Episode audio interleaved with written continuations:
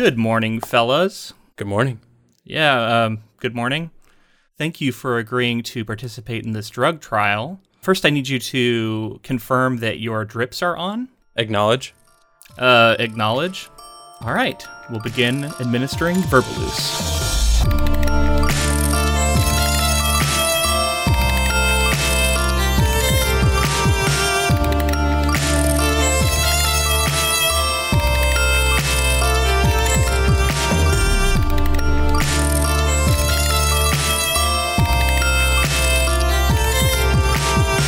Welcome, friends, to episode 232 of the Ink to Film podcast, where we read the book and then see the movie. I'm writer Luke Elliott, And I'm filmmaker James Bailey. and this week we discuss George Saunders' 2010 short story and Joseph Kosinski's 2022 film, Spiderhead.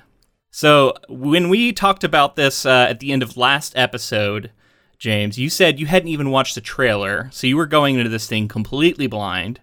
Um, so I'm really curious to know what you thought it was going to be about and what you got, and also did you read the story or watch the watch the thing first? Things that I knew. I knew it was a sci-fi story. I knew it was by a writer that you knew and respected. I had no context for what year this came this story came out, anything like that. I didn't know it came out in the New Yorker. None of that stuff. Just hearing Spiderhead. Something about this title just made me think of Screamers for some reason. So I was kind of imagining like a weird sci-fi story. Philip K. Dick kind of thing. But then, then I was thinking about it, and I was like, all right, what could Spiderhead be? Is it some sort of uh, what I thought this story was going to be about was like a cyberpunk, cybernetically enhanced sort of sci-fi story where people had some sort of devices called Spiderheads. so, and did you read the story or watch the movie first? This story was first. Yeah, so we're going to start with the story here. So I think that's appropriate. Uh, we're not going to go super in depth in, as far as like the summary because we're going to summarize the movie and it's pretty similar uh, with major departures more towards the end, and we'll kind of describe the differences. But um, going into this blind, you start reading the story by George Saunders in the New Yorker. Uh, What was your first impression of it? I thought we were getting what was going to be the horniest story we've ever read on the Ink to Film podcast. it starts off. I want to say a good third. The first third is is super super heavily like wrapped up in the drugs and sex with people and just like describing it in, in detail. Um, and I didn't really get where it was going. And I liked that about the story because It wasn't like erotic detail though. no, not quite, but it Yeah. was like like if you were say listening to it on an audio perform which we I didn't, but if you listen to it on like an audio performance out loud and somebody walked by, you might be like, "Whoa, oh, okay, let me put my headphones in." There were no glistening members. Let's just say that. Right. Not as bad as uh, Martin sometimes gets. I was taken with the story because I found it to be an interesting angle to take, and I didn't see the commentary being made until around halfway. Like what what the story was sort of having a commentary on with with in reflection to our own society and life. Okay. I guess like what was your what was your take with the prose pr- prose itself, like the writing? much more modern than I was expecting. Very like uh, conversational. The way that people were speaking was very realistic and contemporary. Yeah. Um, quickly, I, I started to, to warm to it and realize like how complex what he was doing actually was within like the commentaries that are being made about society and and like maybe s- more working class people versus uh, elites that are you know potentially deciding how we feel and you know think and things like that. Okay, interesting. Did the writing remind you of anyone we've covered before? um, maybe a Cormac McCarthy or something like that. Okay, Cormac McCarthy. I guess it, just in terms of like it being strikingly different from what I what I normally am used to with with authors' prose. I guess Cormac McCarthy is known for writing dialogue and even his prose being kind of uh, form breaking. and- yeah, and, and kind of conversational at times. So I, I guess I could see that. Um, interesting. I'll, I'll describe who he's often compared to when I get to his bio, and I, I wonder if that'll like light any uh, light bulbs up for you or not. I'm sure it will. Yeah, it's hard for me to remember all the stuff we've ever covered. That's fair. Uh, yeah. So this is not my first rodeo with George Saunders, um, but I'm not. uh, You know, I haven't read like all of his stuff. He's he's written a decent bit of stuff. Um, what I've read was CivilWarLand in Bad Decline, which was a short story that I covered in a creative writing class at the University of Florida. And that was my first introduction to him as a writer. And I liked it so much, I wound up picking up his collection, Pastoralia, a little later. Um, and I read through that entire collection. I haven't read many entire short story collections, but that was one of the few that I have. And I, I remember really liking the whole thing, uh, although in retrospect, I, I don't remember a lot of specific stories other than the eponymous Pastoralia. Uh, that one was about these people who were being held in an enclosure, specifically this guy, and he was being paid. It was like a job he had to live full time in a zoo. And in the zoo, he was portraying a like Cro Magnon like uh, caveman style, and there was somebody else that he worked with, but they weren't allowed to like speak in language, and they had to communicate with each other as Cro-Magnons, and they would come out and put on a performance, and then like uh, like uh, people would come by and watch them, and they got graded based off of their performance, and it was that story reminds me a lot of this one, right? I was going Like, to say like- that sounds a lot like similar connective tissue. yeah, it, it, it was interesting to see that these two, i- it's like he's talking about some similar phenomenons, and both of them he's using to make statements about society, right? Like it's it's kind of satirical, it's it's um kind of dissecting our weird, you know, things that we're fascinated with, and the things we do to ourselves, and the things we do to other people, um, and, and in ways that aren't easy to define, but are fun to think about, and and you definitely engage with when you read this work. So I went into this with that background, right? Like he's an author that I have read before and really enjoyed. It's been a while. And I checked this thing out. Um, I'll link it in the show notes. It's a pretty quick read. Um, and I, yeah, I was taken with it. It reminded me of Pastoralia. Um, I, I felt like it was on its surface very similar to a lot of genre fiction I read, in that it seems to be about sort of an idea, right? Like it started off with this idea of these drug inducing uh, a drug t- trial that's inducing different emotions. And from there we get to explore some character uh, and we get to explore a story. And i think saunders does an interesting job of giving us some unexpected twists and then taking it to me at the end especially to a place that feels very literary. Like the way this story ends which is very different from the movie feels more appropriate for the New Yorker than a action sort of psychological thriller. Um, and and so that's an interesting distinction that I'm sure we'll get to as we discuss the ending. Um, and that might be you know a lot of what this hinges on. But to focus in on the writing, like I I always have been taken with Saunders' writing. I find it very approachable. Like you said, it's not it's not too highbrow to be off-putting. And when you people think about reading literary stuff, they often think it's going to be very purple and hard to get into, but that's, you know, very far from the truth. I find Saunders very easy to read. That doesn't take away from the sort of profundity that he is able to convey in his prose. And I think the author that I've heard him compared to, that's something I've found in them as well. Um, and so uh, one example I'll give from early on in what I'm talking about, even just at the start of the book, the uh, main character Jeff, he's asked to describe this garden he's looking at, and he says, "Soon the interior garden looked really nice. Everything seemed super clear. I said out loud, as I was supposed to, what I was feeling. Garden looks nice," I said. Super clear.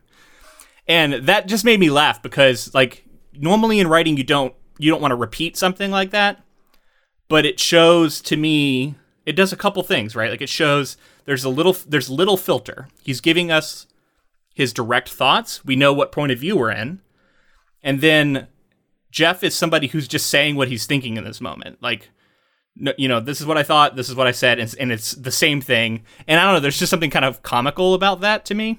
Well, and not to mention that it's setting up that the the idea of a limitation that you like a, a personal limitation that you like exceed when you're given a drug that like has you speak more Yeah. you know gives you almost a higher vocabulary and, and like you, you can engage with ideas a little easier or at least describe what you're thinking a little more like to distill it down something i'd love to do for the podcast more often is like just really distill down like exactly what you're trying to say and that, that drug seems like it can do that So you're talking about the verbaluce that he then gets administered. Right. So so it's like conveying that like without the verbaluce, this person is sort of restricted in how that he says super good very and things simple, like that. yeah. Yeah. So so then the verbaluce sort of elevates their Yeah. their vocabulary and Yeah. their speaking. And, and to me, that's a very fun um, writing exercise, right? Like I, I, could I could feel Saunders having a good time with this. Like I'm going to write this character who speaks and thinks simply, and then I'm going to inject him with this drug, and he's going to all of a sudden have all these like profound thoughts and and uh, poetic uh, observations about this same garden, and then it's going to crank it back down. he's returned to baseline, um, and not only is that seem like a pretty fun drug. like I don't know. I guess there's like Limitless, or I haven't even seen that movie, but I imagine Limitless is kind of like this. It's like an intelligence boosting drug.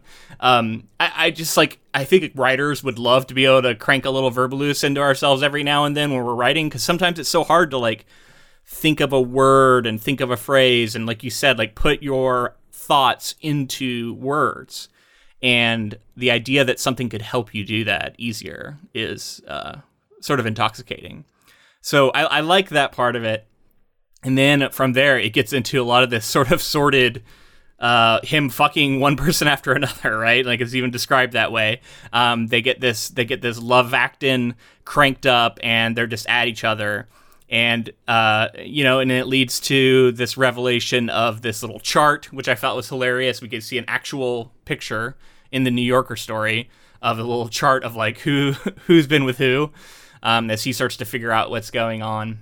Um, I thought that was all really funny and um, kept things moving, kept things light. He has short sentences. He has a lot of paragraph breaks, which gives it sort of like a, a faster pacing than you often associate with New Yorker style stories. Yeah, all of that works really well for me. And there's a lot of jokes being made about like the names of drugs. Um, I want my wife to uh, read slash watch this movie because she's a pharmacist, and I I think she would just enjoy some of this pharmacy sort of satire that's going on here. Yeah. Um, yeah. Well, it's all about like not all about, but uh, it's definitely a commentary on like this pharma. Of course, like the the movie even more so in some ways is dealing with like these pharma people who feel that they can you know make a ton of money off these things that will really help people out and like you know that that that is all kind of wrapped up in this. But something that you said also, the story s- starts out more funny and innocent and and it feels fun and interesting and then like slides into that darkness pretty significantly like we we slide into it and it gets more and more serious and by the end it didn't feel very fun and tonally and you know i feel like the the weight of what was actually going on was sort of all around us yeah well there's absurdity and absurdity right. often is comical at first, right? But the higher you crank that knob of absurdity and the implications of what's actually going on, sometimes it, it, it starts shifting over into darkness. And I think that's what happens in the story. But I mean, for, on, on its premise, the idea that you're just going to crank up two people's chemicals and they're going to automatically start falling in love with each other. They don't just fuck, they fall in love with each other. And then he talks about how the cuddling afterward is just as intense as the lovemaking, right? Like super intense. They're exchanging all these like words of love, and then he dials it back, and they just back off. And like, there's an there's a absurdity there, and a to me there's a discomfort there, right? In the sense that that's not really consent. Like you're being you're being you've you've acknowledged the uh, the drip, and you know that something like this could happen, but you don't know exactly what's going to happen. You don't know the effect it's going to have on you. So it's really more like the illusion of consent. And I felt I felt like they took that and really ran with it in the movie. And I, I, guess maybe we should start transitioning into the movie some, but I want to talk about George Saunders first. But I don't want to like go through the entire short story and like what I think the ending means and stuff because I think it might be more interesting this time to talk about them in comparison rather than each on their own, which we don't normally do. But I think this time it, it gives me some interesting things to jump around on. So so, George Saunders was born in 1958. He is an American writer of short stories, essays, novellas, children's books, and novels, and a professor at Syracuse University. He was born in Amarillo, Texas, and raised in Oak Forest, Illinois. He has a degree in geophysics from the Colorado School of Mines and has worked as a geophysical prospector in Indonesia, a roofer in Chicago, a doorman in Beverly Hills, and a technical writer in Rochester, New York. And as I said before, he has taught since 1997 in the creative writing program at Syracuse University. Back in the day, I applied to Syracuse University when I was trying to get into grad school. So, nice. Uh, when I still thought I was going to pursue literary writing as like my main form of writing. Didn't get in. That's okay though. I wasn't ready in retrospect. Um, so his writing has appeared in the New Yorker, Harper's, McSweeney's, and GQ.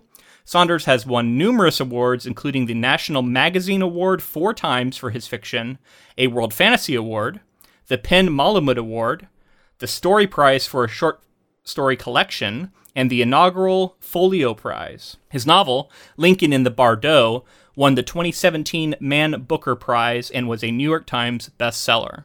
So I remember when Lincoln in the Bardo came out, a lot of people raving about that book. And and honestly, I would love to read that one. So I'm kind of hoping it gets made into an adaptation since most of my reading revolves around the podcast these days. but uh, maybe I'll find a way to read that one outside of it because I do really like his stuff. In 2013, Saunders was named one of the world's 100 most influential people by Time magazine. You know, he's considered a big deal, right? Like he's he's this literary writer who's a professor at a university, and yet he's getting these uh, these fellowship. He got a five hundred thousand dollar MacArthur fellowship, and another fellowship, the Guggenheim Fellowship. Um, so a lot of these are you know very prestigious kind of things, right? And you know, named one of the 100 most influential people in the world. That's pretty incredible. Um, his audiobook for Lincoln in the Bardo featured a cast of 166 actors and was the 2018 Audie Award for Best Audiobook. I wonder if he had any involvement in, in that process, you know, deciding on people and performances, things like that. Yeah, I don't know. I mean, he's a big enough author to where I could see him being involved in stuff like that, but, you know, it, I can also see him just delegating it and saying, you know, that's not my Yeah. expertise. Make, Right. some, make something good. Sign on with people who know what they're doing, you know, kind of thing. So, uh, Saunders' fiction often focuses on the absurdity of consumerism, corporate culture, and the role of mass media. While many reviewers mention his writing's satirical tone, his work also raises moral and philosophical questions. The tragicomic element of his writing has earned Saunders comparisons to Kurt Vonnegut, whose work has inspired him I can see that. yeah, that's that's where I was uh, uh, getting. That's what I was alluding to earlier. I can definitely see a Kurt Vonnegut influence in his writing, um, and, and I do. I guess if you, I've read enough of his stuff to know that that sort of blend of you know that tragicomic blend as they described, it's happy. It's like a funny, sad uh, combo, and and uh, Kurt Vonnegut loves to write funny, sad stuff, and so does George Saunders. Yeah, I can definitely see that now that you say it. So, uh, as far as adaptations go, the film rights for CivilWarLand in Bad Decline was purchased by Ben Stiller in the late 1990s. But as of 2007, the future project was still in development.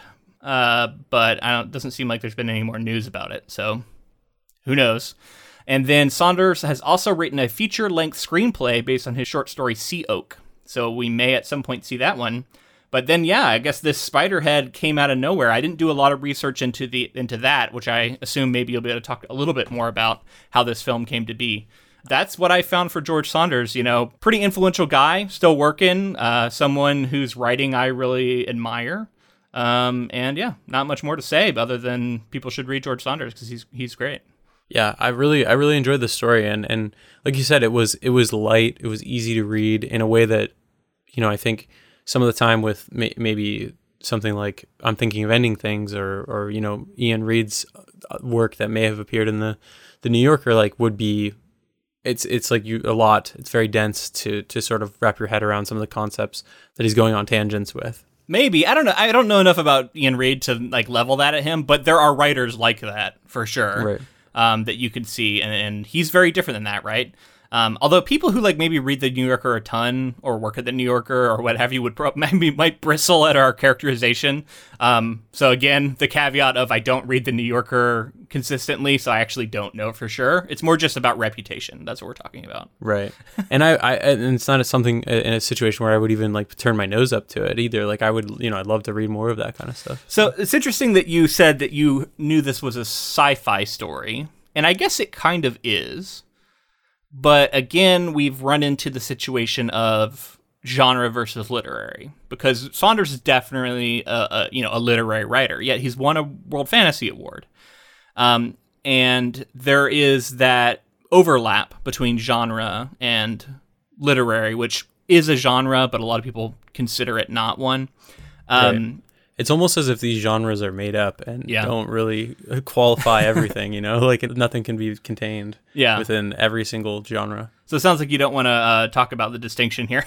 we can. No, no, no, we can. I, I just think it's funny. It turns into this often. How did you feel about whether or not this was a genre piece? Did it feel like a sci-fi story to you, or did it feel like something else? I was very comfortable feeling like it was a sci-fi piece that was literary. Okay, that's fair. Me too, basically. So I'm with you. Um, all right, so let's move maybe into the movie, and then we can kind of start to compare both. And do you do you want to start off by telling me about the like, history of the film and the filmmaker? Because I didn't recognize the name, but maybe I should. Yeah, you kind of should right now, especially. Um, so having a big year, it, uh, Joseph Kosinski is. Um, to start it off, I had heard the name before, and in, in doing the research, I didn't realize that I saw another of his films earlier in the week. So I watched this film actually the same day that I saw another Joseph Kosinski film. Do you want to do you want to guess what film he directed recently? I have no idea. Top Gun Maverick. Really? Yes. Oh, everybody's raving about that movie. I saw it the day, the same day I watched Spiderhead. Didn't realize until I started doing my research that they were both directed by the same person. Wow. Now I, I'm gonna I'm gonna say something, and you can tell me if I'm completely wrong. But like this movie to me feels like it was made during COVID. This feels like a COVID movie. You are correct, okay. and I, I totally agree with you. While I watched it, I felt the same way. Because th- there was like never more than like three or four people. It seemed like in the same room, and even in, in, in, when they were, they were in like a very wide shot where they were very spread out. So it felt like they were trying to make a movie as safely as possible, probably not with as many people around as possible. Principal photography was November of 2020 yeah. in Queensland, Australia, and from what I can understand, it was like a big push for the area to kind of create jobs and keep people working and so it was a, it was like you know a film that they could make feasibly for like not a huge budget. I think the Australian government like invested two twenty one million dollars or something like that in this movie and another movie that were kind of filming simultaneously during COVID. Again, to create those jobs and to get the local economy like somewhat in somewhat tact. Yeah, November 2020 was also like before the before the vaccines. But I think uh, Australia's case numbers were lower, if I'm remembering at the time. I think they, well, New Zealand, I know for sure, was very closed off and yeah. still is, maybe even. Yeah, but I don't know. Australia, I'm not sure if they were able to isolate as much. This is the same kind of thing that Tom Cruise, to tie Tom Cruise to Kosinski, who we're talking about here with Top Gun and everything. When you've, I'm sure you've probably seen the video of, of Tom Cruise, like, freaking out on a crew member who was breaking COVID protocols because they were filming like in the height of COVID and it was like about keeping the industry going and showing and leading leading the way and showing like the the steps that you can take to prevent the spread and and like the, the idea that you could continue working I've, responsibly and like, I've heard of this video but I haven't seen it. Yeah. And, and, to you know to, to Tom Cruise's credit I agree with him like you should have fucking if you're filming in the middle of COVID and and our industry has continued to still wear masks on set, still have mandatory vaccinations and also testing. So you know, I, I think like to to sort of lead the way like that, um, to show that that it is it was possible, and and to be like daily testing and things like that to make sure that, that, that no one was spreading it on set. I don't know. Interesting to think about this film being being created in the middle of co- yeah. COVID. I wonder if that went into the selection of this movie because it's like does, does someone have does just you know Joseph Kosinski or his team have like a, a, a stack of screenplays that they're considering and he's looking through it and going, you know, that one that's based on that Saunders story, it seems like it would be able to be done in a way that wouldn't require a lot of people together in the same room. And is that a, one of the reasons why this gets pulled off the stack? Yeah, hundred percent. I think that that was we were seeing that happen ac- across the board in Hollywood and with a lot of projects like this. Um, because I, I, am surprised that it was this story. Like uh, this story's good, but like CivilWarLand and Bad Decline, in my opinion, would be a better movie. I think. Um, yeah. I, I, it's been a while since I've read that story, but like, um, and it's not to say this movie was bad. Don't don't get me wrong. I'm just saying like it, it or Lincoln in the Bar. Like I, I, haven't read Lincoln in the Bardo, but people rave about it. So I'm wondering if like could that be making into a great movie? It's just surprising to me that this is the story, right? That's like seems like the first film adaptation we've had of a Saunders thing, and yeah. uh, it's kind of interesting that it, it it may be a COVID reasons went into choosing it. I think the COVID reasons are definitely why it proceeded because I I was reading that a film adaptation was announced in 2019 with Kosinski set to direct. So maybe it changed form into what could be filmed in a COVID environment and like you know. I wonder if they had, they probably had to do some rewrites then if they already had some ideas about what they wanted and then they just then all of a sudden COVID happens and they're like, well, we're still going to do it, but it's going to be maybe a little different now. Well, I'm sure that it that they did change some things because of that because it was February 2019 when it was announced and then in 2020 Chris Hemsworth, Miles Teller and uh, Jurnee Smollett all joined the cast and then they filmed 2 months later. I don't know. Yeah, I, I'd love to like actually ask some of them about this because uh, there's got to be some interesting stories behind all of it. Maybe it's not public Yeah. knowledge though. Right. So I'll, I'll tell you a little bit about Joseph Kosinski. Like I said, having quite a moment right now, just with and then the, the connective tissue of Miles Teller being in both projects, and and then he also has he he sort of you can draw his directorial efforts back to Tom Cruise as well. So I'll I'll, I'll tell you a little bit about him. Joseph Kosinski is an American filmmaker best known for his computer graphics and computer generated imagery work, and for his work in action films. He made his big screen directorial debut with the 2010 science fiction film Tron Legacy, sequel to the 1982 film Tron. Oh, I have seen that one. I, I like that movie a lot. I haven't seen it in a long time, but visually and the, the Daft Punk like did the score for it and everything. Listen to that score all the time. Yeah, good score. I would say I liked that movie, but I would need to see it again to really know how. But I just I didn't feel a desire to see it again, which kind of tells me something. I don't know. I thought it was okay. Right. Had some good visuals and like, you know, he's known for his CG work, so that's probably notable. Um I would like to see it again as well. I remember feeling like I wish there was more from, and I know there was going to be another that he was attached to, but it was um, sort of canceled by Disney in 2016, I believe. Yeah, that because that movie didn't quite do as well as they were hoping, right? Right, and that's that's one of the major things too. Is it like qu- didn't quite cross the threshold to where it made a ton of money. Like felt like it could have been the next big thing, and it, they put enough money into it where it should have been, but it just you know things didn't work out that way. So his previous work w- has primarily been with CGI related television commercials, including the Starry Night commercial for Halo 3 and the award-winning Mad World commercial for Gears of War. He also directed Oblivion. If you saw Oblivion with Tom Cruise, I did a- see that. yeah. I like that movie actually, and that reminds me a lot of this movie. I was going to say both of them feel like this film, especially like it's this um, high concept sci-fi story that is all about exploring a concept, right. and more so to me in the movie than in the story. Like that's the focus. And uh, Oblivion was that very much, and and I enjoyed those kind of movies, and I enjoyed Oblivion for what it was.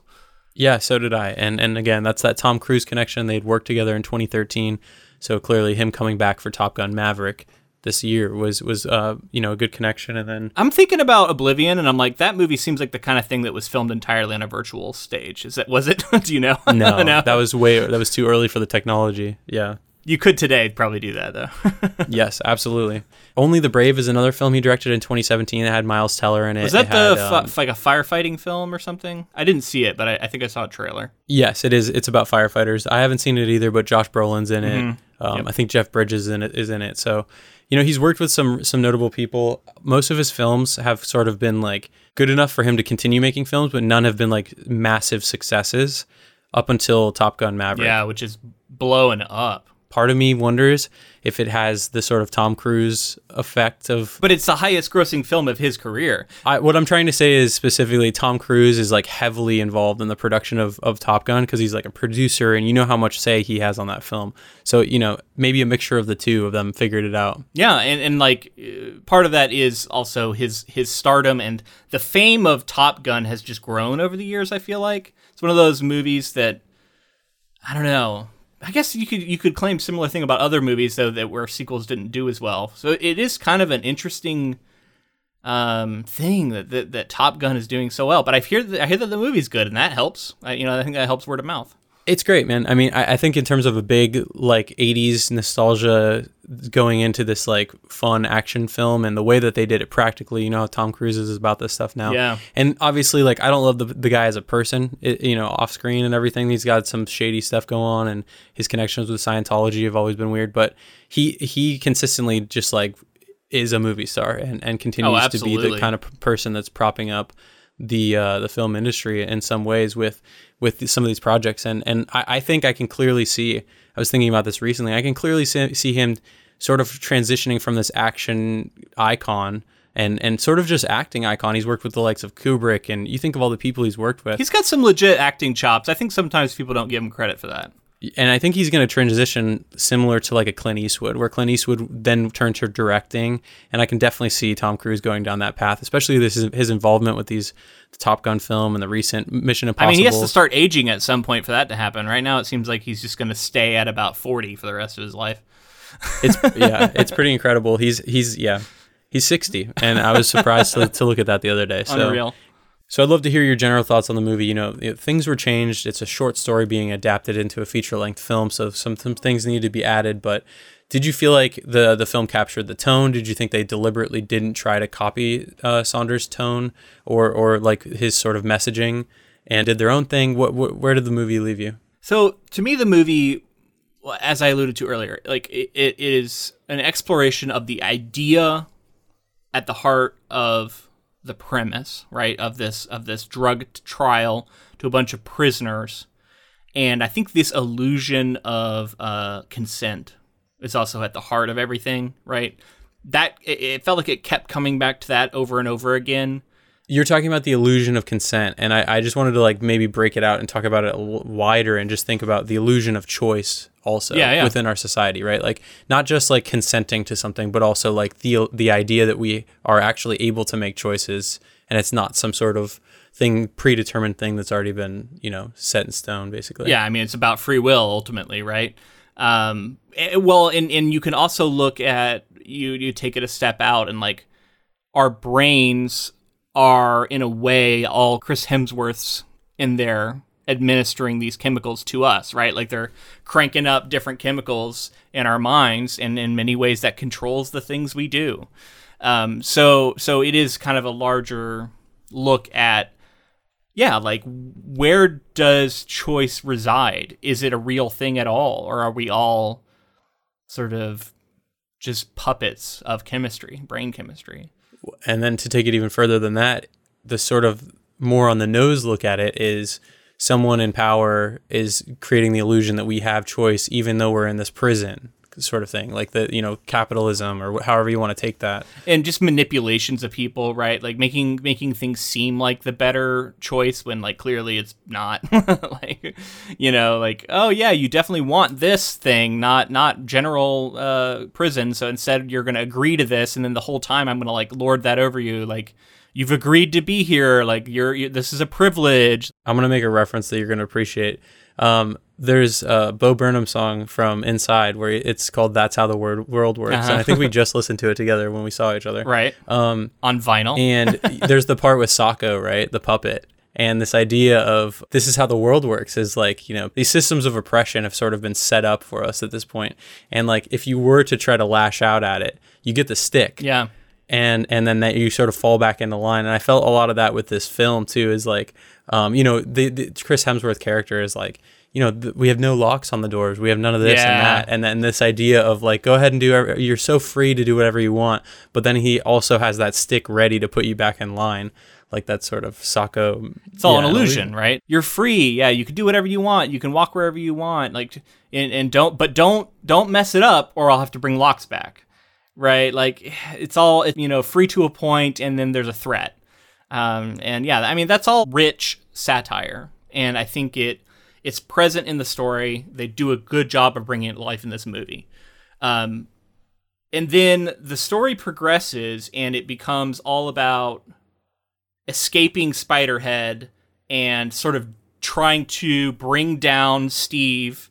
Uh, the uh, you know that's uh, Chris Hemsworth character's name, his first name. That he keeps trying to get people to call him by, um, which I thought like is, is an interesting sort of character trait, right?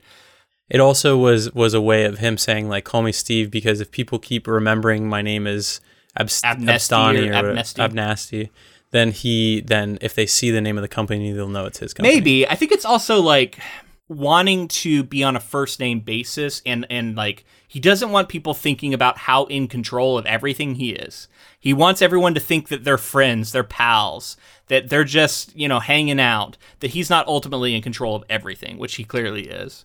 Um so I thought that there was a chance that this movie was going to take this premise and like go a few steps further with it and um start peeling back layers because like the level of control that is being demonstrated could get really dark um, if you start if you start extrapolating out like what that could mean. Um, but they didn't really go that route, and in fact, it, the plot stayed pretty similar. We get an addition of like a love, uh, a, an outside love uh, situation between uh, Jeff and um, Jurnee Smollett's character, who's I think Rachel. Lizzie. I think Oh, they, call ch- her. they call her Lizzie. They, some of these names they kind of changed up between story and, and movie, and since I read and watched these back to back, I might confuse them. Um, but despite the additional things uh, and and, and uh, like the uh, the changing of Jeff's backstory, that kind of stuff, like ultimately it's mostly the same until the end. Right. I mean, there's definitely some added, some padding going on. We get some of the backstory a, a little more fleshed out. Um, it's left to be a mystery for for a little while. We learn a little bit more about Mark um, and his misgivings he has about, although not a lot more. And I think we get a little uh, a deeper look into Steve or Abnesti as well. Yeah, definitely. He's kind of playing this like pharma bro guy, and I do like that there was an attempt to give him a little bit of depth. Um, he has a bit of that like, also like tech bro startup feel For like sure. Just Yeah, for sure. move fast and break things, and then worry about shit later. Kind of kind of feel. Um, so I can see a char- character like this absolutely, but um, I was a little underwhelmed ultimately with Hemsworth's performance of this character. Like I like Hemsworth. I think he does certain kinds of characters really well. This to me especially when he was trying to play the the moments where he was being hit with all these different drugs and he was supposed to be kind of unhinged and like going between extreme emotions. Um, it just got a little muddled to me, and I couldn't quite tell what was going on and what he was trying to portray. And it, this feels like the kind of role where you could have a someone who can play unhinged really well, really shine. And I just don't think unhinged is a thing that Hemsworth is particularly good at. I can see wanting to try it, so I can totally understand him taking a role like this, but I just don't know that that is kind of his cup of tea. I guess. I, I, is that fair? I don't know. I don't know. I can see it. Like, I, I also feel like it, it could be decisions being made between the director and himself as as the actor, saying like, what's the tone of the film? Where do we want it to go? Because the the to me, and I know that George Saunders' story is like that satirical, dark satirical. To me, this film was getting really really dark and then the last like the final act the conflict at the end and then leading through to the end there's like music playing and it feels like it wants to be like a guardians of the galaxy movie where it's like the pop music playing and they're punching and they're fighting their way out of it. And to me that th- tonally maybe was where hemsworth was was trying to shoot for as well like taking big chances and and like saying like the director saying like trust me we're gonna we're gonna make it good in the edit. And it's just this he's he's going pretty wild with it. And i think uh miles teller and Jurnee Smollett do good in their roles as well because they have to do they have to play all of these as well. Um but but i i agree. I don't think that hemsworth fit the role like i think maybe miles teller fit jeff or Jurnee Smollett fit Yeah. lizzie I think both of them were, yeah, I'd, I'd rate their performances higher. I mean, Chris Hemsworth at times was good, and I think there was like, I think for the he's most got part this he was good. charisma. I bought him as like wanting everyone to love him. I was so convinced at some point we were going to get a reveal that he was going to be laying on his back and taking that because he's taking he's dosing himself with that Luvactin.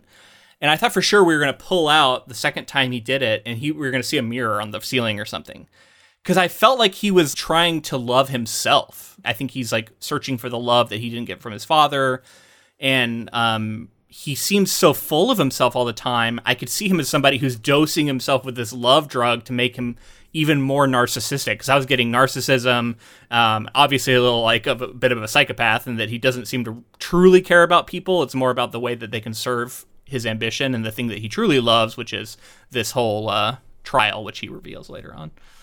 Well, I think we should jump into the plot here. So I, I'm going to read the first bit here. Spiderhead is a state of the art penitentiary experimenting with the effects of research chemicals. The test subjects are volunteers for the project aiming to reduce their sentence time. The program is overseen by the sympathetic and hospitable Steve Abnesti, along with his assistant Mark. The prisoners have their own rooms, do chores, and are free to roam without guard supervision. The subjects go through daily test runs of various drugs, all of which alter their emotions and their perceptions of their surroundings.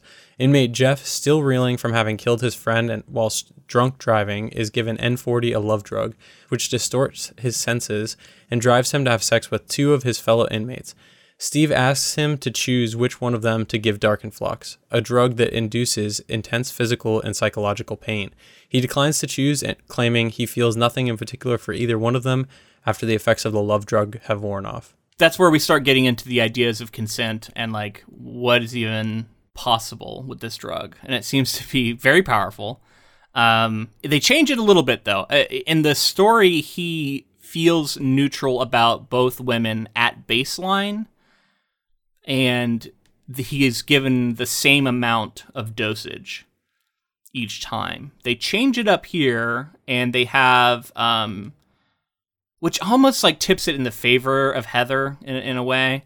So they set Heather up. You know, she's an attract conventionally attractive woman, and uh, they have sex, and uh, and then and they even like have a little bit of a flirty moment before it begins. She's like, "I'm a bitch," and he's like, "Oh, well, let me change my answer then," and he ups it to an eight, which I felt was like kind of flirty. So they're kind of establishing like maybe a little bit of like an attraction here from the jump. Um, and then they have sex. And then the next day he does it again, and this is just like the story, except for he does it like three times in the same day. But um, in the in the movie, he has sex with this other woman who you know very different looks, and they have to give him twice the dosage, I think, uh, for it to be as effective, equally as effective. So why do you think they? I wasn't clear if it was. I wasn't clear if it was equally as effective or if they were seeing because their their love making or s- their sex it seemed to be even crazier, Yeah. like way crazier. So it was like, did it amp it up in some Well, way, it- or but like, but like he couldn't choose between them later, so I think the result was still back to baseline normal. So yeah, I don't know why they changed it. Maybe just to give it like they wanted like a comedic flair to it, or they wanted like which you know I I wasn't really into it. You know, I felt like it was better off left as it was. Yeah, I, I'm not like super upset about it or anything, but it was just kind of a weird change, like because it, it also fucks a little bit with the science of it, right? Like that, there's too many variables at a certain point, and you right. want You to do have that. to have like one variable. Change. Exactly. so just up the dosage. Yeah. yeah, you want to have the same dosage to compare the thing when it comes time for him to make the decision. Otherwise, what is the point of the you know result of the test? Anyway, Uh, what did you think about that? Uh, the like drunk driving, like all of that stuff that was added for his character. So it's a little confusing. Like eh, he is remembering this event happen, and he doesn't remember. I think he does, but he's he's lying to himself. He's lying to himself and to us. Um, in, in the first time we get the flashback, his girlfriend is not in the car, and then the second time we get the flashback, she is. And the first time we get the flashback, it's just him and, and this other guy, and um, he, you know, in a fairly magical sequence of events, gets ejected from the car and somehow isn't dead. Uh, I, I, I suppose this thing has probably happened before. I think I've read about it. Um, it seems absolutely bonkers to me that anyone could ever survive something like that, um, much less run around like he was um, afterward. But uh, you know, he's he's also in a movie, so okay. But this is all very different than the story, by the way. We should say in the story he gets in a fight with somebody and ends up killing him with a brick. And he even says like he doesn't know why. He was young when it happened, and he said it felt like his rage just like took over him, as if he had gotten some sort of injection of a chemical. Exactly, which is a, a- an interesting idea about chemicals in our brains and that kind of stuff already being brought up in the story. Yeah. Whereas this is this is an accidental killing because he's drunk driving. Which, by the way, this is just a kind of a pet peeve of mine. In movies, they love if they're going to show somebody drunk driving. I feel like they have to show the character actively drinking while driving, which which Yeah. is a little bit like I don't know, like it's it's like you have a chance to show that drunk driving is dangerous just based off of people who are drunk at a party and then leave and and it can still be dangerous. And instead they do something that makes it to where like anybody would agree this is bad, which is like you're actively chugging beer while speeding behind the vehicle of a sports car. It's like, yeah, that's clearly bad. Right. But it's all bad. Don't drink and drive. exactly. Like it's dangerous enough as is. You don't need to do that, but okay. Anyway. Right. I feel like there was like 30 to 45 minutes of this movie that could have been sped up. Yeah. He goes to the island and like goes up on top of the rock to make phone calls and stuff. Like Why? uh, some of these things yeah, that were that was added. my question. I'm like, why is he on top of this giant mountain? Like that had to have taken him an hour to or more to climb just to make this call to a number that apparently he knows is to his dead girlfriend. Right, and that's like a fake out on the audience again. I, and I'm not huge on those kinds of fake outs. Like they did it with the car thing as well. Well, that was Um, that was kind of my why I said it was kind of confusing, right?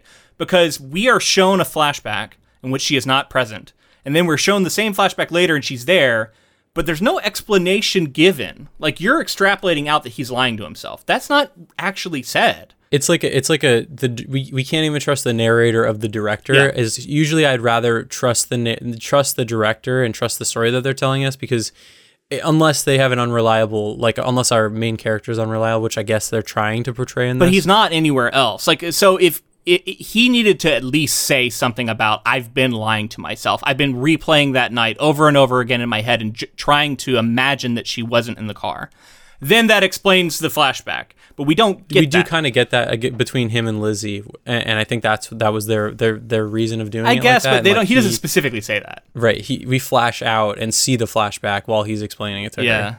Yeah. Um. So and then the other thing is the idea of what they've taken from the short story and into what Hemsworth's motivate Hemsworth, but uh, Steve Abnesti, Steve Abnesti, uh, his motivations for this are he wants to make the world a better place. Mm-hmm.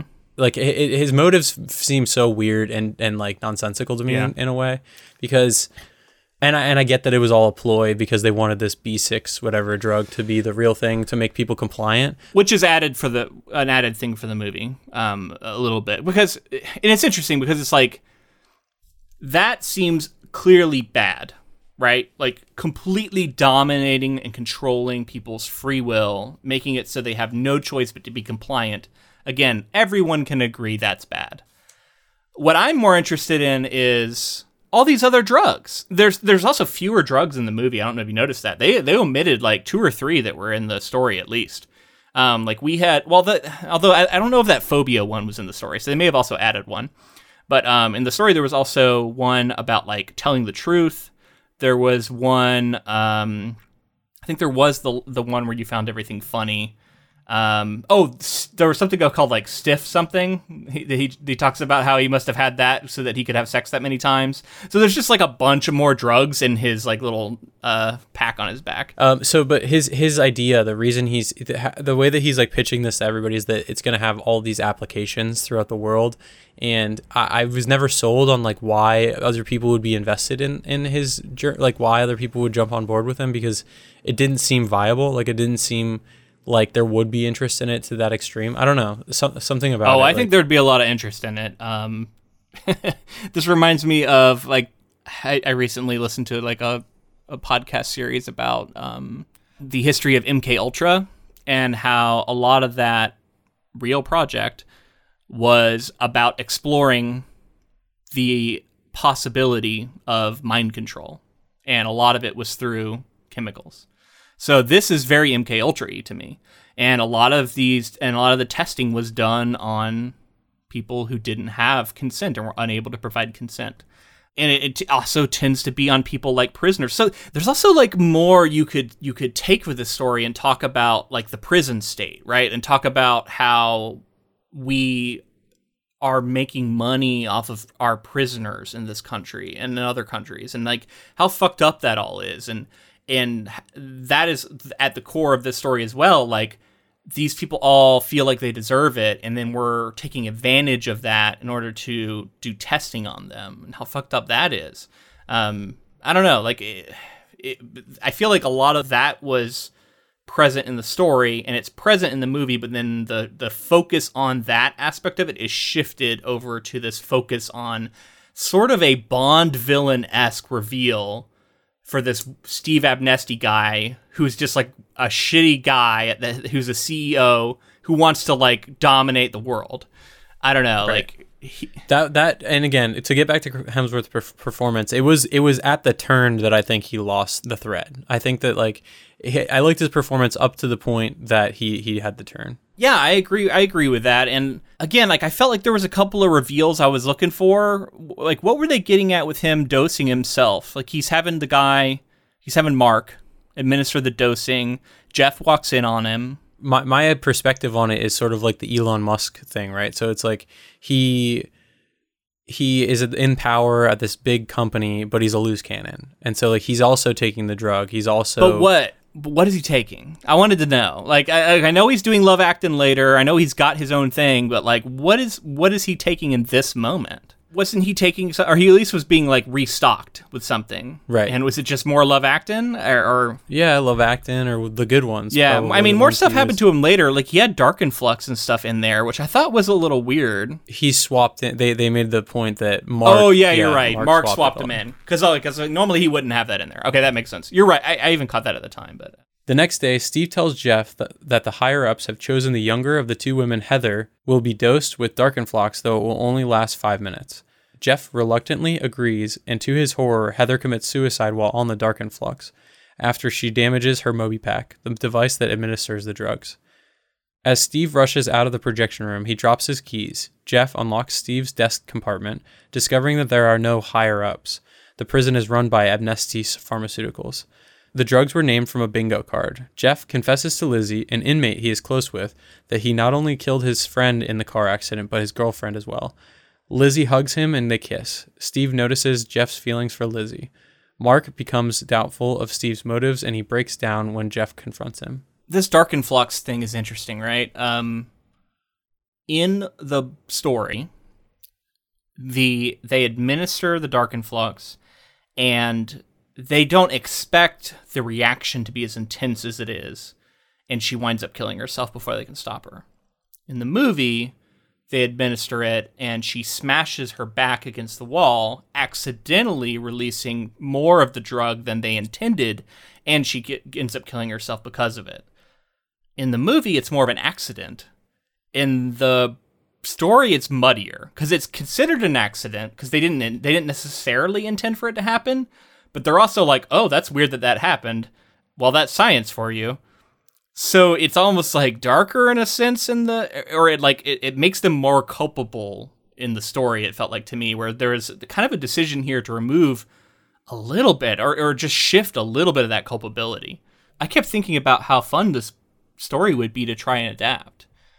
And because it felt like there is more story going on i don't know if you were getting that feeling like there's more story to be told in this facility with these characters get delving into a little bit of the psychology of some of these side characters who we just don't have the time to get into or the the focus of the story doesn't delve into them.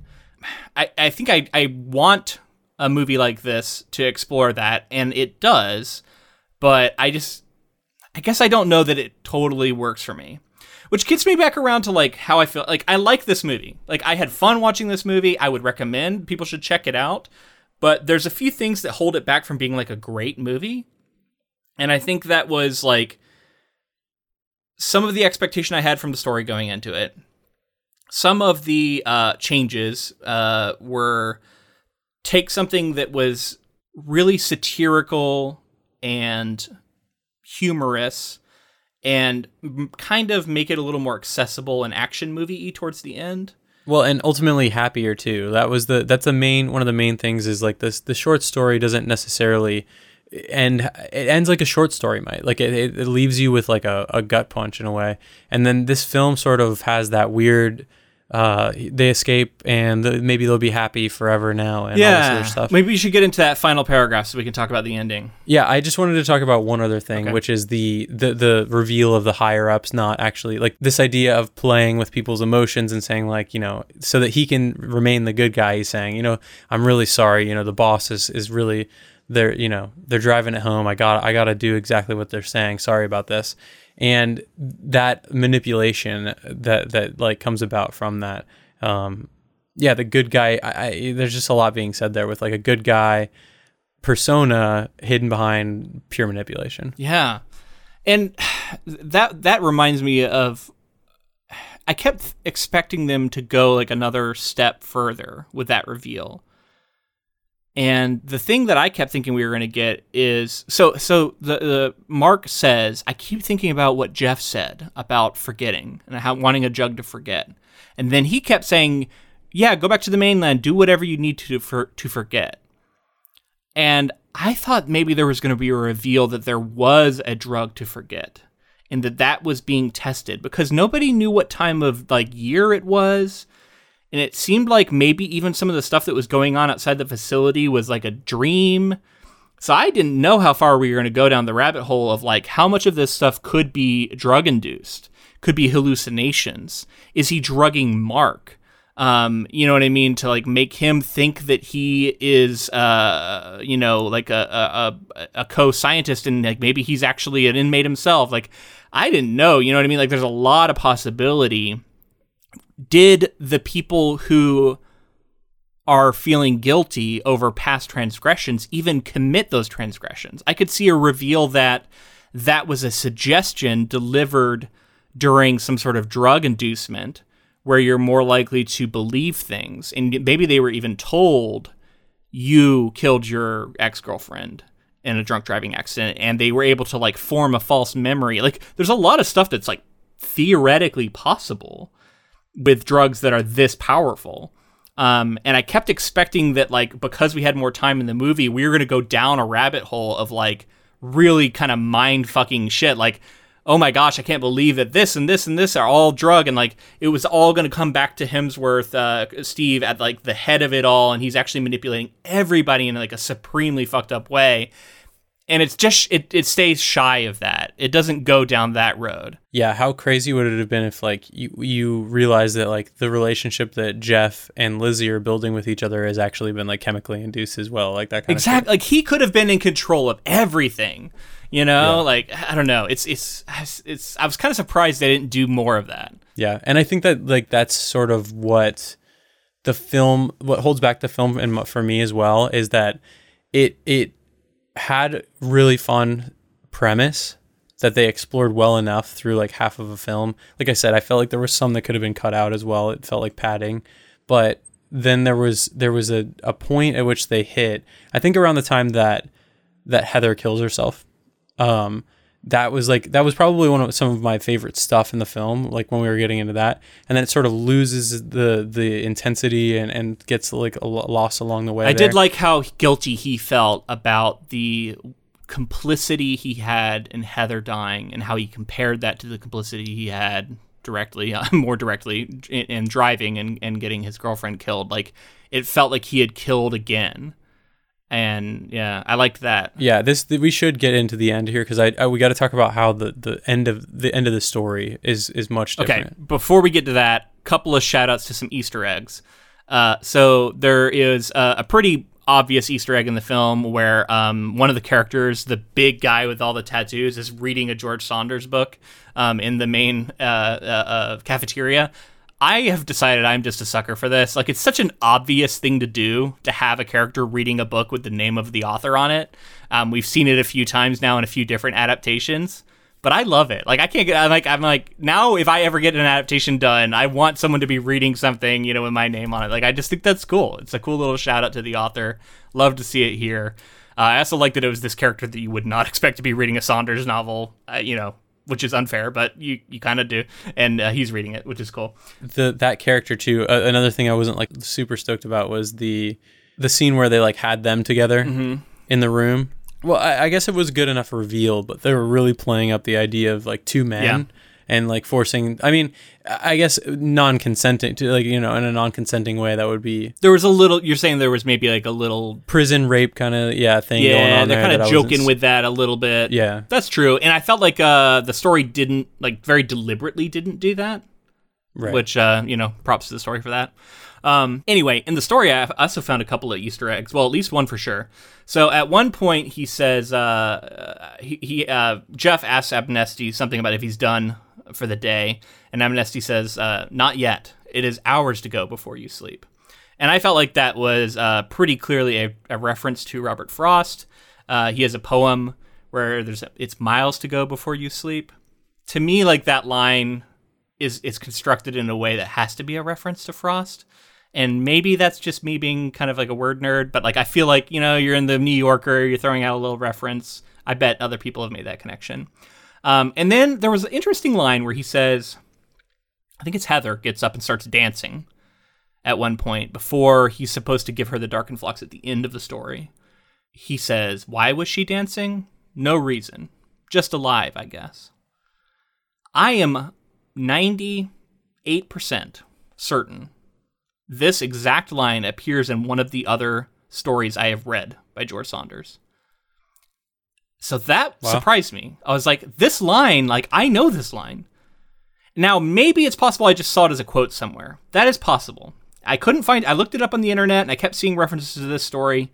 So maybe that's all it is. But I, if anybody else has read a lot of Son- Saunders, like write in and let me know. Is this line only in this story? Because I could have sworn this is a he's like referencing a line in another story that he wrote and bringing it back, which I thought was like I'd never seen an author do that before. Not really.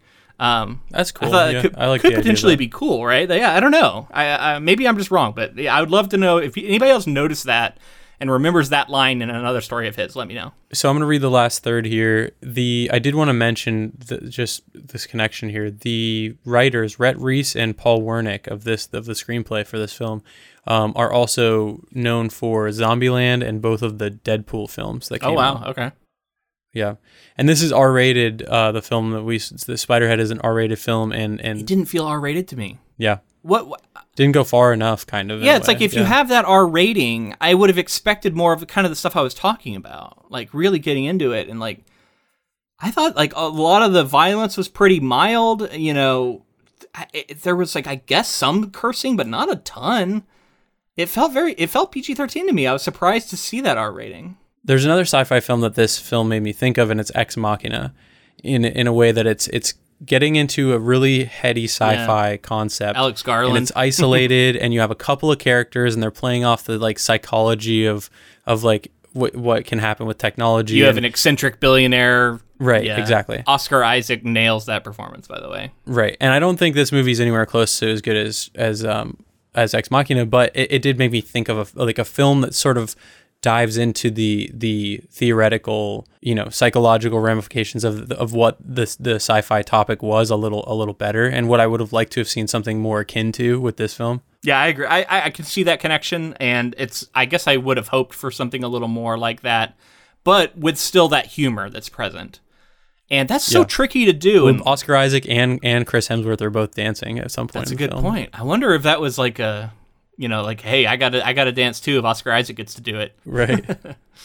when Steve asks Jeff to administer Darkenfloxx to Lizzie, Jeff takes control of Steve's MobiPak, forcing him to admit the true goal of the program is to test a compliance drug, B6. The other drugs are merely a side project used to put B6 to the ultimate test, whether they would harm their love when commanded to. All the while the inmates have been consenting to the various tests, they have really been under the influence of the obedience drug. With Mark and the police now approaching the island, Steve escapes on his plane as Jeff and Lizzie attempt to outrun their fellow inmates who have been ordered to catch them. High off of his damaged MobiPak, Steve joyously crashes his plane into a mountain as Jeff and Lizzie motorboat away from Spiderhead. In a voiceover, Jeff comments that self forgiveness has to be worked on and chosen. So let's talk about the differences in the ending a little bit here. Um, we get this confrontation between Steve and Jeff in the movie. the The drugs are going going off because he hits he gets he smashes it in the fight. These things are pretty easy to jostle. It seems like in the movie, but um, yeah, he gets it messed up in the fight, and like his drugs are going all over the place. Um, I think right before that is when he looks at him and says, "Drugs like this will prevent places like this." Only you can prevent people like you. Only you can prevent forest fires. I don't. Yeah. so I, I this this did make me think of, of my point before with Steve, uh, like his his objectives being really weird and his his motives. Well, the main thing that was sticking out to me was, well, how would what drug would you have used beforehand to stop someone from drunk driving and killing? You know what I mean? Like, it- how did that? How, well, how do you make the connection that? Because he literally says to Jeff at one point, maybe if you had been on some of these drugs, you wouldn't have done this before. You wouldn't have done your awful thing. And I'm like, wha how does that connect? I don't. I, I guess I just didn't really. I mean, I can imagine there could be like a impulse control kind of drug that maybe would prevent you from over drinking. Um, I guess I, I don't know, man. It, it felt like a w- loose. it's not a clear connective tissue, right? Um, as to, whereas like in the story, he his rage took over and he killed somebody in rage, and we see that that is definitely an emotion that the drug seems to be able to control. Um, anyway, we get this fight, and then we get this ex- escape, and I was a little surprised that our big man in, with, with the tattoos. By the way, that half skull tattoo with the dark eye, incredibly pretty badass. intimidating. Like that was a scary looking dude. Yeah. Um, very badass. I was surprised he didn't come back. And like he fights Shitfinger, which by the way we didn't talk about Shitfinger. What the hell was that about? I don't know. It seemed like it was going to be somehow important. Like she was like someone was writing messages, and I was like, "What are these messages? What is there going to be the reveal?" And instead, it was just this like weird joke. So uh, I was surprised by that. We didn't see the big fight. I thought that we were going to maybe get um, between the big dude and them. It was all kind of surprising. And I feel like if you cast a giant buff Thor looking Chris Hemsworth, you still have to kind of explain why he's so massive. I don't know. I thought maybe that was going to be the reveal is that he was dosing himself with some sort of strength enhancement thing that he's like working out and building up his physique because that would also play into narcissism. So I feel like that could potentially work, but um, instead I think they just were trying to pretend like he wasn't that strong. but I'm like, you can see his arms and see how fucking huge this guy is. Yeah, I, I, think I did my best to to sort of not engage with it in, in terms of like him, him being super jacked. Just because I'm like, I, I, give him the benefit of the doubt. Like if he wants to play another role, but he needs to stay jacked for another role, like yeah. whatever, you know. I try not to. I just felt like it was an easy thing they could have explained away. You're in a movie about drugs. You could have just been like, yeah, he's dosing himself with something to build muscle. I'm sure that he wouldn't have liked that as an Maybe actor. not. Because then people are gonna be like, he does cycle or something. That's true. I guess there could be concerns like that, but yeah, barring that, I, I thought it was a missed opportunity. Um, anyway, yeah, so so they escape and he gets in the plane. The cops are all showing up with Mark, who has this change of heart when he talks to Jeff. It was a little easy to convince him. It felt like to me. Um, I don't know, and and then and then I like I almost wanted to reveal that that Steve was actually making him forget, and they had killed some other people in the past because I thought that memory thing was going to come back. I thought that's what we were alluding to. It just it there felt like there were these threads that were abandoned, and I'm wondering if like this movie got some rewrites or something to simplify it because it felt too simple to me at, at the end. It felt like it, it it just was kind of in a hurry to finish and wasn't interested in like taking another step, another leap that it kind of needed to justify being a full length film to me.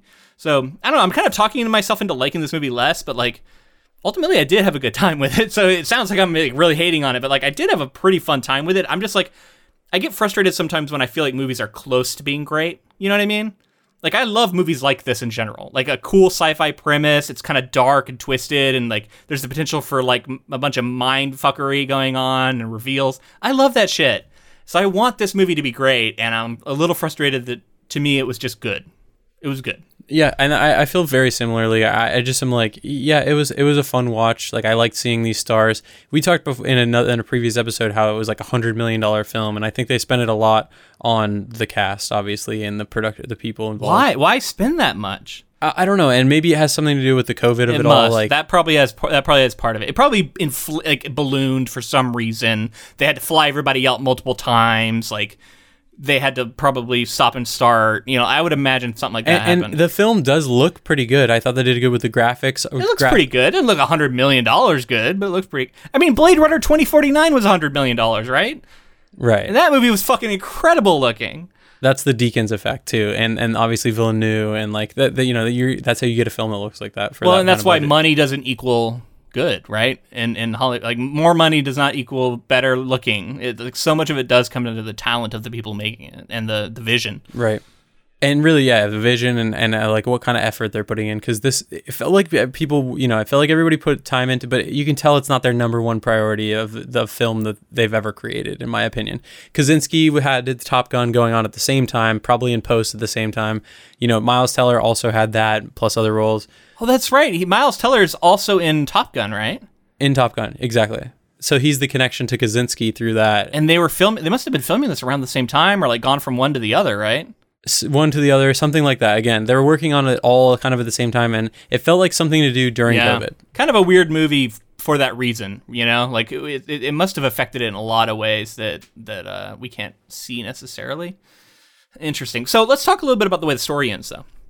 So the end of the story, we get uh, Jeff administering Darkenfloxx to himself because he reasons that if he is gone, then they won't be able to make him administer it to Rachel, I believe it is at this point. He he has been the person who's been analyzing a lot of the stuff and they've been they've been seeing it through his eyes when he would do these things. So yeah, if he's gone, they would have to basically restart some of their testing and slow them down and specifically these people that he he it's not that he cares about these people like he loves them but he sort of cares of them it's just like a basic human decency kind of deal exactly yeah. Exactly yeah um, i read something about how saunders and i didn't include it in the bio because it's kind of um, big picture stuff that I don't know. Maybe I should have.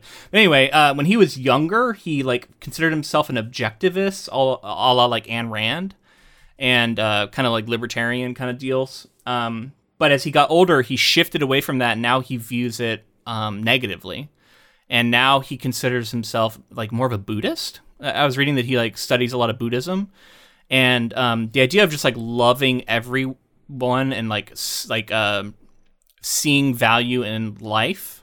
I mean, and like in Buddhism, it goes beyond just people. It goes into like animals and insects and like everything.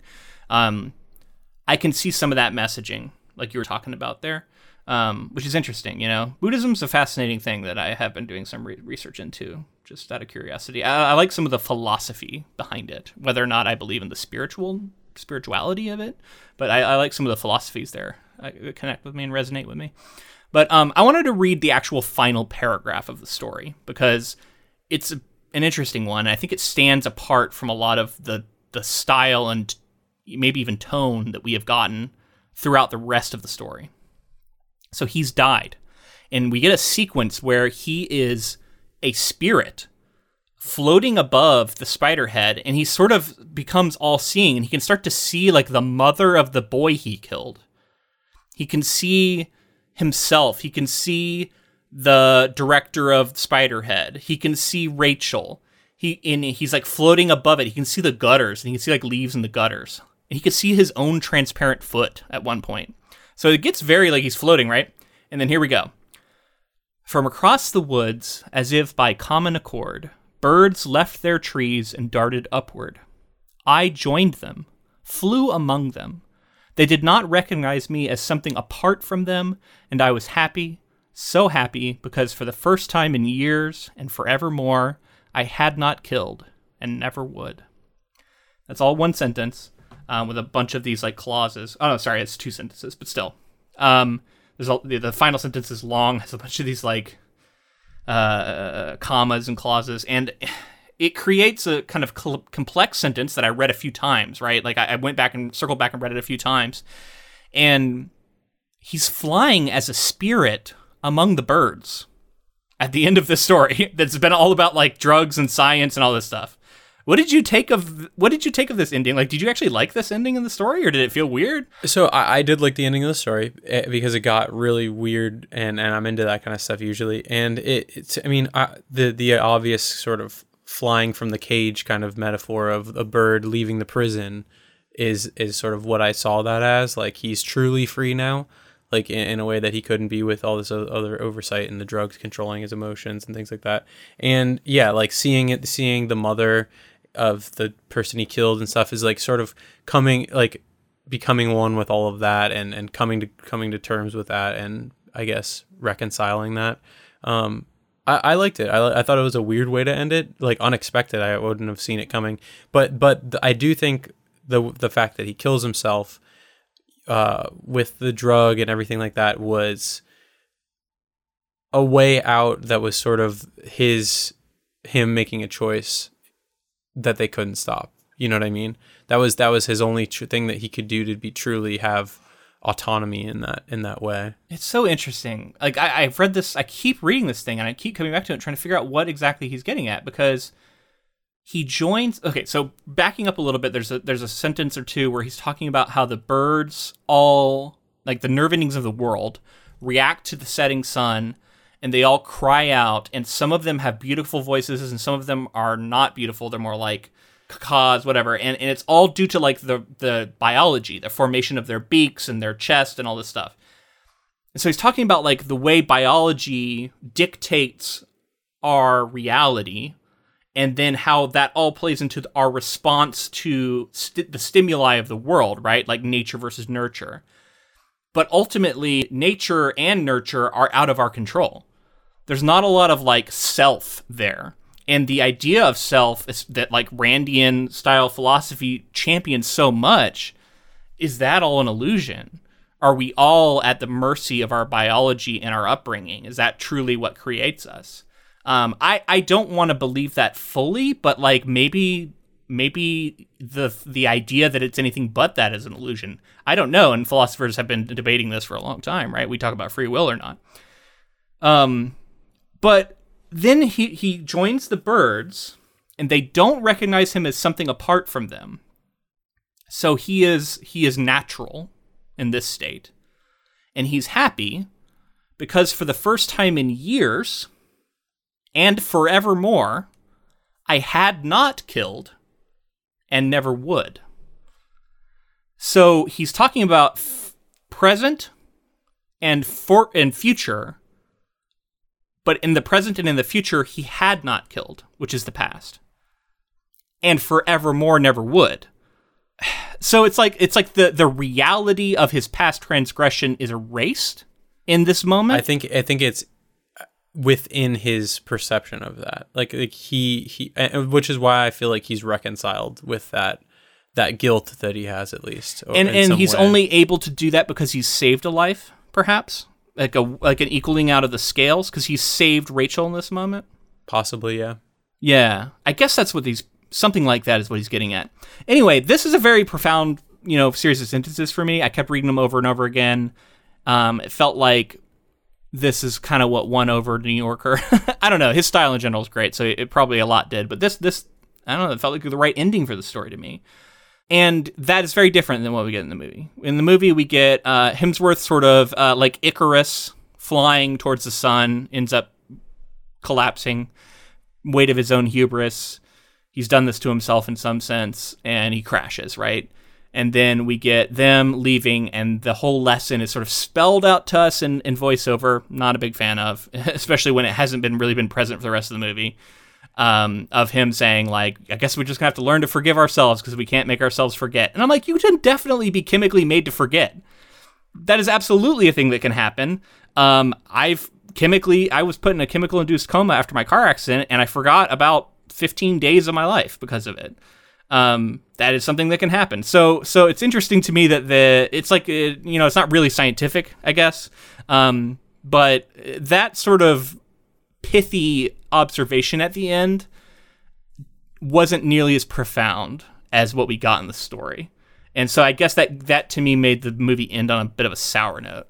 Yeah, I, I I agree. Like I said, I said before, this the last little third or so, maybe a little less than that, sort of sent me down a path that I, I wasn't expecting and, and wasn't super satisfied with. But overall, happy that I've seen it. Um, I do think this is a natural progression into our our uh, our choice here, our votes that we need to take. Um, comparing the source to the adaptation, which do we prefer? You want to start? Yeah, I mean, I I actually had a great time watching this movie. I know it sounds like I've been super critical of it. Um, I do like the idea of like self forgiveness and two people connecting who have both committed an unforgivable dereliction. Uh, in a way, I think both of them. It's like they didn't purposefully kill; it's manslaughter in both cases, and they're able to connect over that like shared culpability and tragedy and find a way to forgive each other and themselves. I like that. Um, I thought at times Chris Hemsworth's performance was fun. I like seeing him try something very different than Thor. You know, uh, be kind of villainous, but also I think he plays this sort of narcissist well, who just wants people to like him. Um, and and like I like the poetry in motion, you know, the blinded by science, like all these like 80s songs that were playing. I thought that was pretty fun. The movie has a like tongue in cheek satirical tone to it a lot of the time, and when it's doing that well and it's working well, I'm having a great time. And I ultimately did like the movie a lot. Um, and like I said before, with just story, like it wasn't my favorite Saunders piece I've read, but ultimately it was very good, and it reminds me why I like him so much. And um, I'm a massive fan of Kurt Vonnegut, one of my favorite writers of all time. And the idea that George Saunders is sort of writing in that same space, and he's considered kind of a modern Vonnegut, I like that. You know, I'm I'm I'm in for it. So ultimately, I'm going to give it to the story. Um, and uh, but you can read it in a lot shorter time. So if you're going to experience one or the other, and you can't do both, read the story. I really like the that Vonnegut comparison. I will have to read more Saunders before I can really comment on it. I also similarly like the film. I enjoyed it. I think that I would appreciate it more if I hadn't read this short Interesting, story. yeah. So Unfortunate when that happens. It, it it's it, usually it doesn't. it's not for but- better or for worse. I think it's just like that's that's the nature of like how we approached it. So I I think if I just caught this on Netflix randomly, like most people will, I'd probably enjoy it for what it is. Um, and be like, oh yeah, it's pretty good. And would- that's kind of how I feel about it overall. Um, I like that it's like a pandemic film. I like that it's small scale and they were able to to pull off sort of the premise in a way, or at least explored the idea of drug trials in this in this MK Ultra kind of way but yeah, the, the the story had so much more for me to sink my teeth into. It was more shocking, more like something. It, it felt like really uh, fresh. You know, it felt like something I hadn't read a lot of, and you know, like you said, if if Saunders is a modern Vonnegut, it's definitely somebody I'm going to be reading a lot more of because I definitely like that style. Yeah, uh, just real quick, he also breaks two rules that you will hear, hear a lot in writing in this one story alone. He begins with dialogue, which a lot of people say you should never do. Um, he also ends with the character, the main character, committing suicide, which a lot of people say you should never do. Wow, yeah, interesting. because it's considered just kind of a cliche. It's been done too many times, but he finds a way to, I think, to make it fresh and interesting. I I prefer that ending to what we got in the movie ultimately. Um, all right, but it does sound like both of us prefer this story to the movie, although we both had a good time with the movie. I think it's safe to say. All right, so uh, we are going to be off next week. Uh, we're both uh, doing a little bit of vacationing. I'm going camping. I think you're you're traveling somewhere.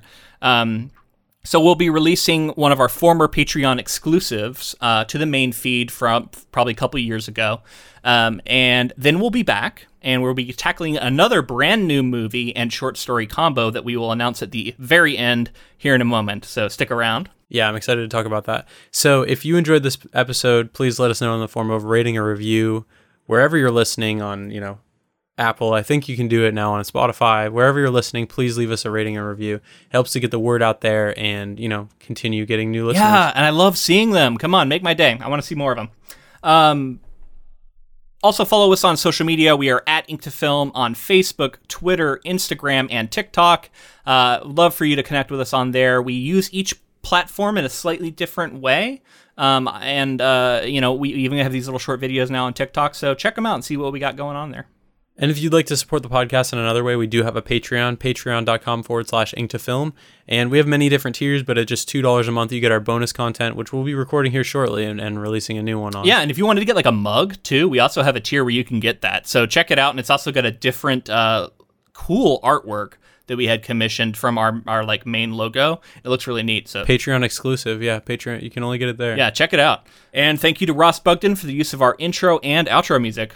All right, let's announce our next week's uh, project. I, I kind of tipped my hand a little bit here. You might have predicted what it's going to be if you know what's coming out. Uh, we got a Joe Hill, son of Stephen King, short story called The Black Phone that is being adapted into a film that looks creepy and exciting. And uh, we're going to be talking about that one in a couple weeks' time. Yeah, I'm excited. Sinister uh, director Scott Derrickson. Have you seen Oh, no, Sinister or Doctor Strange, the original Doctor Strange? He also directed that. So oh, I have seen that. yeah, so it'll be fun to jump into uh, Black. Nice. Phone. Got Ethan Hawke in it, I think. Yeah, love Ethan Hawke. Yeah, he's good. Anyway, yeah, that should be fun. So uh, we hopefully you you rejoin us in two weeks, and if you're not a patron, then you'll be able to see next week uh, the kind of stuff that we offer over on there when we release an episode in the main feed. So stay tuned for that. And until next time, Keep adapting.